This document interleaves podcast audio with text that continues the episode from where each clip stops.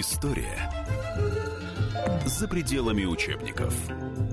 На радио «Комсомольская правда».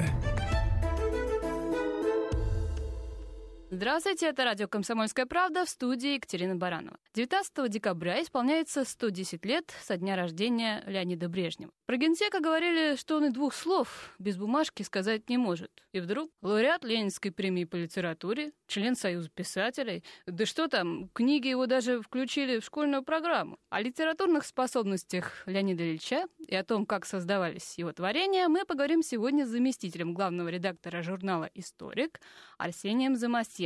Здравствуйте, Арсений Александрович. Здравствуйте, Екатерина. Рад вас приветствовать. О литературной безграмотности Брежнева слагали много анекдотов. Вот в одном из самых расхожих стареющий генсек заявляет о своем собственном произведении. Все говорят, что «Моя земля» — отличная книга. Все читали. Может, и мне почитать? Что же, получается, Леонид Ильич не только не писал, но даже и не открывал книг, автором которых являлся? Тут вопрос не так прост, как кажется на первый взгляд. С одной стороны, конечно же, Леонид Ильич Брежнев не занимался кропотливым литературным трудом, он не занимался редактурой собственных произведений и действительно внимательно прочитал свою книгу «Малая земля», когда она уже вышла из печати, причем рекордным тиражом. Книга, как известно, повествовала об освобождении Новороссийска, военных днях, которые Леонид Ильич вспоминал очень часто. Они никогда не выходили из его головы. Потому что сам в этом участвовал, да, в освобождении Новороссийска в 1943-м? Да, это непридуманная история и, наверное, самые славные страницы его биографии. Но в то же время эту книгу он писал, потому что именно он наговаривал своим консультантам воспоминания, а уж те передавали канву воспоминания Леонида Ильича, вот этой замечательной бригаде известных журналистов, которые уже, собственно говоря, выстраивали композицию, все это писали, снабжали рассказ публицистическими отступлениями, но все это и являлось образом Леонида Ильича Брежнева. Лучшим доказательством того, что все-таки он автор этих книг, является такой простой эксперимент. Попробуйте поменять на обложке фамилию, и вместо Леонид Брежнев на обложке книги «Малая земля», «Возрождение» или «Целина» напишите, допустим, Михаил Горбачев или Борис Ельцин. Ничего не получится. Сразу будет ясно, что это фальшивка. А Брежнев вписывается в канву и в суть, и в фактуру этих книг. Их писал, так сказать, водя пером по бумаге не он лично, но его образ и его воспоминания отражались именно в этих книгах. Проблема, правда, в том, что подлинные литературные обработчики, те, кто, собственно говоря, это писал, вот они-то с Брежневым как раз и не общались. То есть это все было, ну, как такой испорченный телефон своего рода. Леонид Ильич общался с Черненко, общался с Александровым Агентовым, он общался с Замятиным, с Земяниным, а уже через них это проходило вот тем журналистам. Я не буду из соображений такого деликатности вопроса авторских прав называть их фамилии. Но это известные фамилии, это реальные публицисты высокого класса. Они уже, работая с коллегами Брежнева, доносили до широкой публики мысль Леонида Ильича. Надо сказать, что Брежнев-то за свою жизнь издал книг очень много, но, как правило, это была политическая публицистика, то есть сборники речей, докладов, ответов на пресс-конференциях. Вот эти вот тома брежневских сочинений под названием «Ленинским курсом» выходили в течение многих лет. Но тот блок литературы, о котором мы говорим, это художественная литература. Угу. Да, это, так сказать, тогда воспринималось как такая очерковая беллетристика, эссеистика своего рода.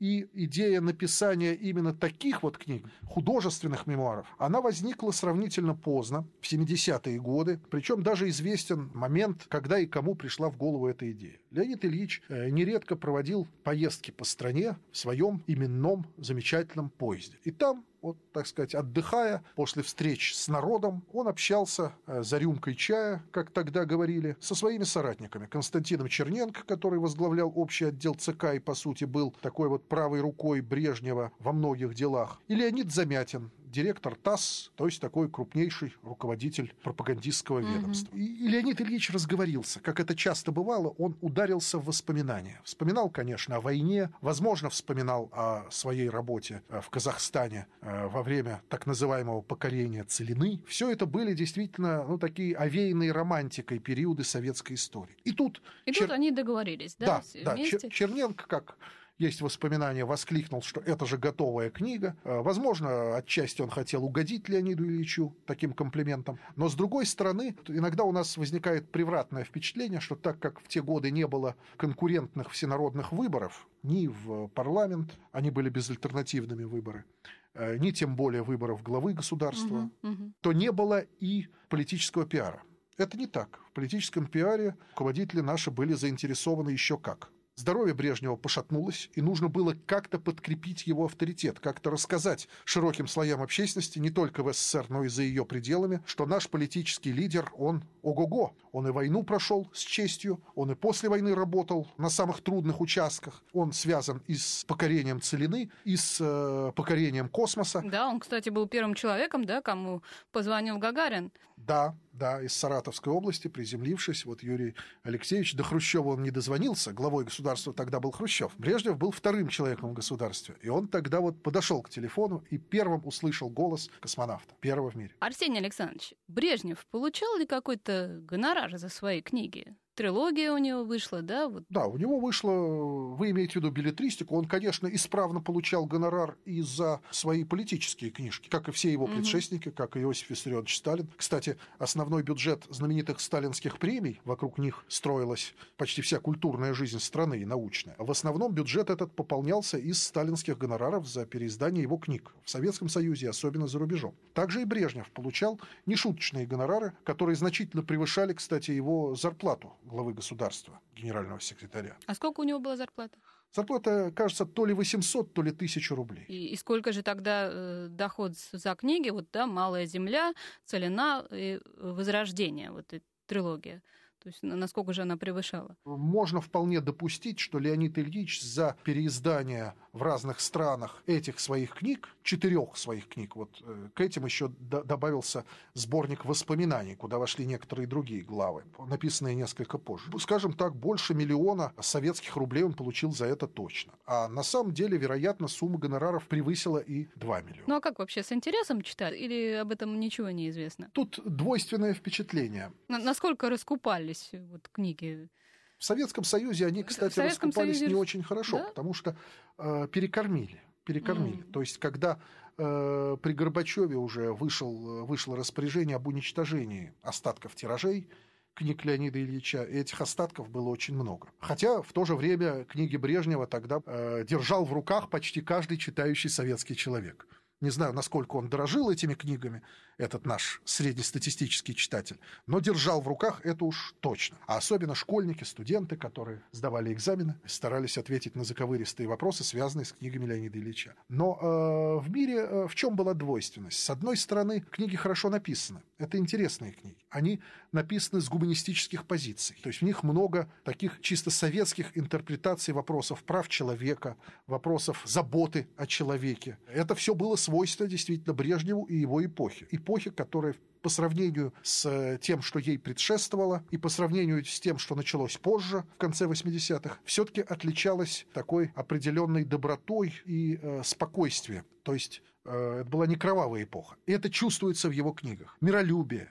Вот он прошел войну, и он не принимал всем своим сердцем войну. И об этом он в своих книгах рассказал. С другой стороны, вот в чем была проблема и минус восприятия Брежнева как писателя, да и Брежнева как пропагандистского образа. Это то, что к концу жизни, в последние 6-7 лет своего правления, Леонид Ильич внешне слишком не соответствовал тому, что было написано в этих книгах. То есть можно сказать, что болезни его доконали. Поэтому, к сожалению, и на Западе, и у нас вот эти пропагандистские бомбы его воспоминаний сработали не до конца.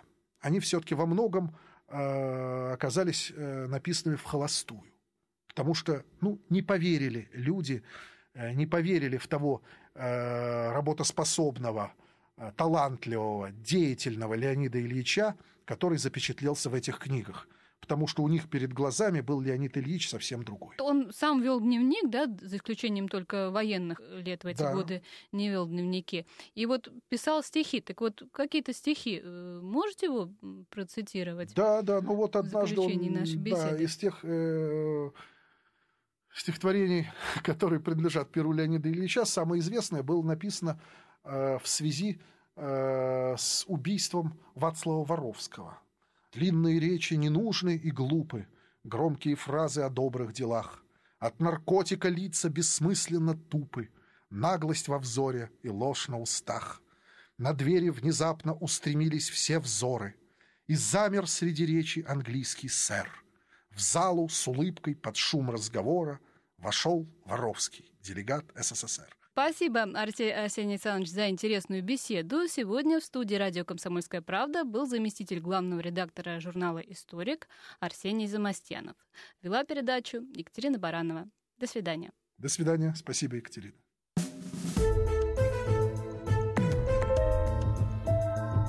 История за пределами учебников. На радио «Комсомольская правда».